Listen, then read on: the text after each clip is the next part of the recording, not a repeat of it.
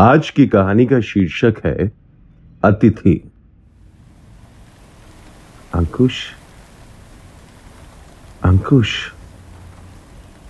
जब मेरी आँख खुली तो शाम के पाँच बज रहे थे और बहुत तेज बारिश हो रही थी। आसमान में बिजली कड़क रही थी और ऐसा लग रहा था जैसे रात हो चुकी है। पता ही नहीं चला कब गाना सुनते सुनते मेरी आँख लग गई और मैं गहरी नींद में सो गया। लेकिन नींद इतनी गहरी भी नहीं थी कि मैं श्रुति की आवाज़ नहीं सुन पाया। लेकिन ये कैसे हो सकता है? श्रुति तो सात साल पहले ऑस्ट्रेलिया चली गई और उसने जाते वक्त मुझसे कहा था, अंकुश आज के बाद हम दोबारा कभी नहीं मिलेंगे। प्लीज़ ये मत पूछना, क्यों? आई विश तुम्हें लाइफ में वो सब मिले जो तुम चाहते हो। मुझे लगा श्रुति मज़ाक कर रही है। जैसे वो अक्सर किया करती थी, और मैंने भी कह दिया। ठीक है? प्रॉमिस नहीं मिलेंगे। ये सुनते ही श्रुति की आँखों से आँसू बहने लगे। और मुझे लगा मैंने कुछ गलत कर दिया। इससे पहले मैं कुछ समझता या कहता, वो एक परछाई की तरह ना जाने कहा ओझल हो गई। शायद किसी ने सही कहा है। जब कोई चीज़ आसानी से मिल जाए तो उसकी कीमत नहीं होती। और आज इस बात को मुझसे ज़्यादा कोई नहीं समझ सकता। आज भी वो दिन याद है। जब मैं दोपहर में वर्सोवा बीच पर बैठा, बियर पी रहा था। हल्की हल्की बारिश हो रही थी और आसमान में गहरे काले बादल लहरा रहे थे। मन उदास था। मुंबई आए तीन साल हो गए थे। लेकिन आज भी मैं काम के लिए भटक रहा था। न कोई दोस्त बना, ना अच्छा काम मिला। मन में अक्सर आता था ढेर सारी शराब पीकर समुद्र में डूब जाऊँ। लेकिन इसकी भी हिम्मत ना जुटा पाया। पर पता नहीं क्यों, आज एक अनजानी खुशी मन में कहीं दस्तक दे रही थी। क्या कुछ होने वाला था? या बस यू ये मेरा वहम है? नहीं, कुछ तो होने वाला है। ऐसा क्यों लग रहा है जैसे ये किसी के आने की दस्तक है? कि तभी किसी ने मुझे आवाज़ दी। हेलो एक्सक्यूज मी मुझे लगा मेरे कान बज रहे हैं। लेकिन आवाज़ इतनी मीठी थी कि मन हुआ दोबारा सुनो। तभी वही आवाज़ दोबारा सुनाई दी। Hello are you listening I swear ऐसा सीन मैंने आज तक नहीं देखा था। बला की खूबसूरत लड़की मेरे सामने खड़ी थी, जिसके लंबे घने बाल हवा में उड़ते हुए उसके चेहरे पर किसी चिलमन की तरह उसके गालों का बोसा ले रहे थे। और वो धीरे से मुस्कुराते हुए बोली, हाय आई एम श्रुति। मुझे लगा मैं ख्वाब देख रहा हूँ।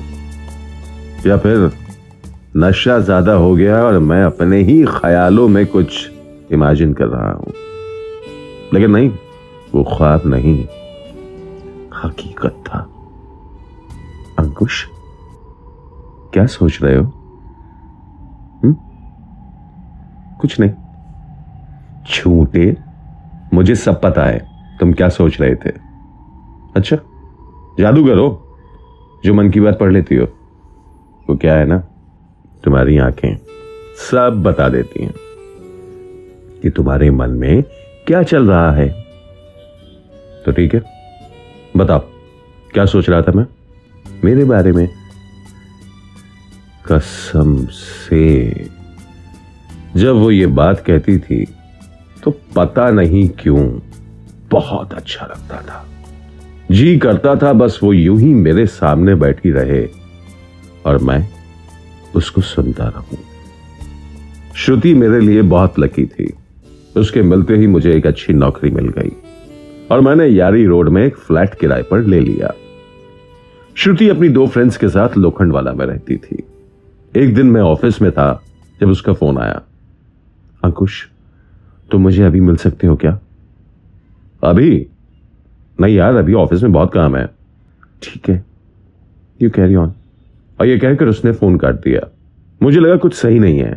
और मैंने उसको फ़ोन मिलाया और कहा, सुनो मेरा काम हो गया। बोलो कहाँ मिलना है? चाय, कॉफ़ी पर मिले।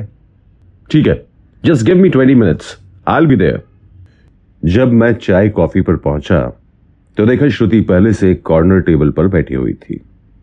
कुछ परेशान सी लग रही थी। और मैं उसके पास गया और बैठ गया। क्या हुआ मैडम? मुँह क्यों लटका रखा है? अश्रुति ने बिना मुँह उठाए कहा, मुझे आज रात ही घर खाली करना है।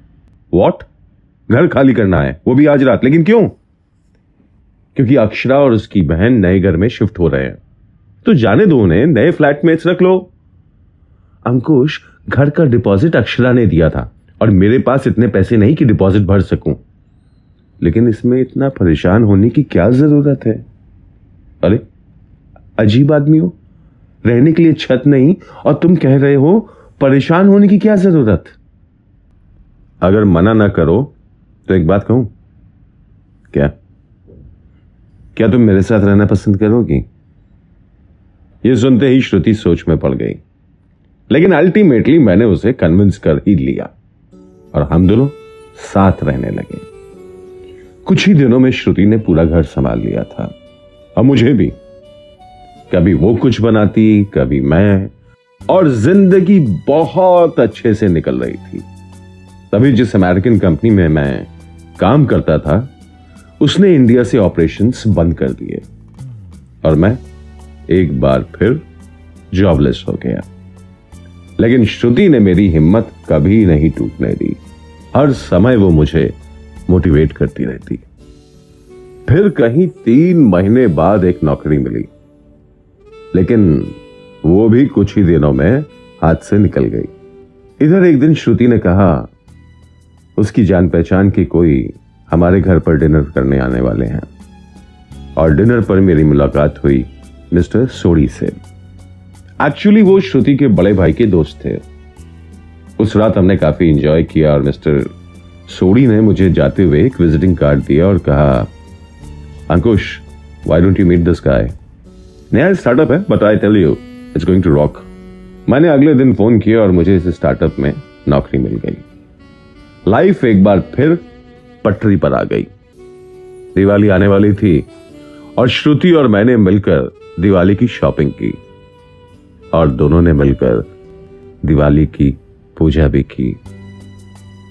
जब हम दोनों साथ बैठे पूजा कर रहे थे तो मैंने सोचा, इस बार तो श्रुति तुमने दिवाली एक दोस्त की तरह साथ मनाई है, लेकिन अगली दिवाली तुम दोस्त नहीं, मेरी वाइफ होगी। फिर मुझे दो हफ़्ते के लिए ऑफ़िस के काम से पूना जाना पड़ा। पहली बार मुझे एहसास हुआ, यार मैं श्रुति के बिना अब एक पल भी नहीं रह सकता। मुझे पता है कैसे मैंने वो दो हफ़्ते निकाले। एक एक दिन एक एक साल की तरह लग रहा था। काम खत्म होते ही मैं सीधा घर आ गया। लेकिन क्या देखा? श्रुति नहीं थी। मुझे लगा किसी काम से गई होगी। लेकिन जब रात हो गई और वो नहीं आई तो मैंने उसे कॉल किया, लेकिन उसने फ़ोन नहीं उठाया। मेरे मन में अजीब अजीब ख्याल आने लगे कि तभी श्रुति का मैसेज आया कि उसे अचानक से अपने घर मसूरी जाना पड़ा, क्योंकि उसकी मम्मी की तबीयत खराब हो गई है। श्रुति घर से क्या गई, फिर कभी वापस नहीं आई। फिर अचानक एक दिन वो मुझे मेरे ऑफ़िस के बाहर मिली, जब उसने कहा वो हमेशा के लिए ऑस्ट्रेलिया जा रही है। श्रुति मेरे साथ ऐसा करेगी मैं कभी सोच भी नहीं सकता था। लेकिन उसने ऐसा क्यों किया? मुझसे ऐसी क्या भूल हुई जिसकी उसने मुझे ये सजा दी? हर समय यही सवाल मेरे मन में घूमता रहता था। पर कहते हैं ना, प्यार का दूसरा नाम धोखा ही तो होता है। फिर एक दिन मेरी मुलाकात तरुण गोयल से हुई, जो मुझसे पहले इस स्टार्टअप में मेरा बॉस था, जिस स्टार्टअप का आज मैं मालिक हूँ। और वो बोला, कसम से अंकुश, कितने लकी हो यार तुम। क्या किस्मत लिखा के आए हो जो तुम्हें श्रुति जैसी लड़की मिली? अरे ऐसा सच्चा प्यार करने वाले इस दुनिया में नहीं मिलते। मेरे मन में चल रहा था, ये क्या बोले जा रहा है? मैं कैसे बताऊँ, श्रुति ने तो मुझे धोखा दिया है। लेकिन तभी वो बोला, आज जिस स्टार्टअप के तुम मालिक हो ना, उसके पीछे श्रुति का सेक्रीफाइस है।